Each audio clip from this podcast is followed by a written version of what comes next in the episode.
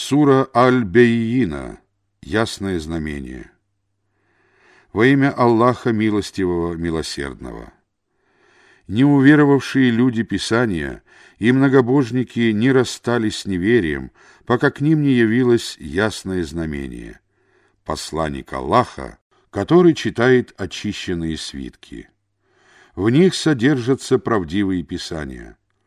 Те, кому было даровано Писание, распались только после того, как к ним явилось ясное знамение.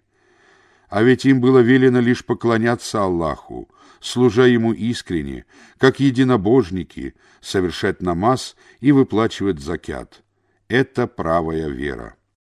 Воистину, неуверовавшие люди Писания и многобожники окажутся в огне гиенны и пребудут там вечно. Они являются наихудшими из тварей. Воистину, те, которые уверовали и совершали праведные деяния, являются наилучшими из тварей.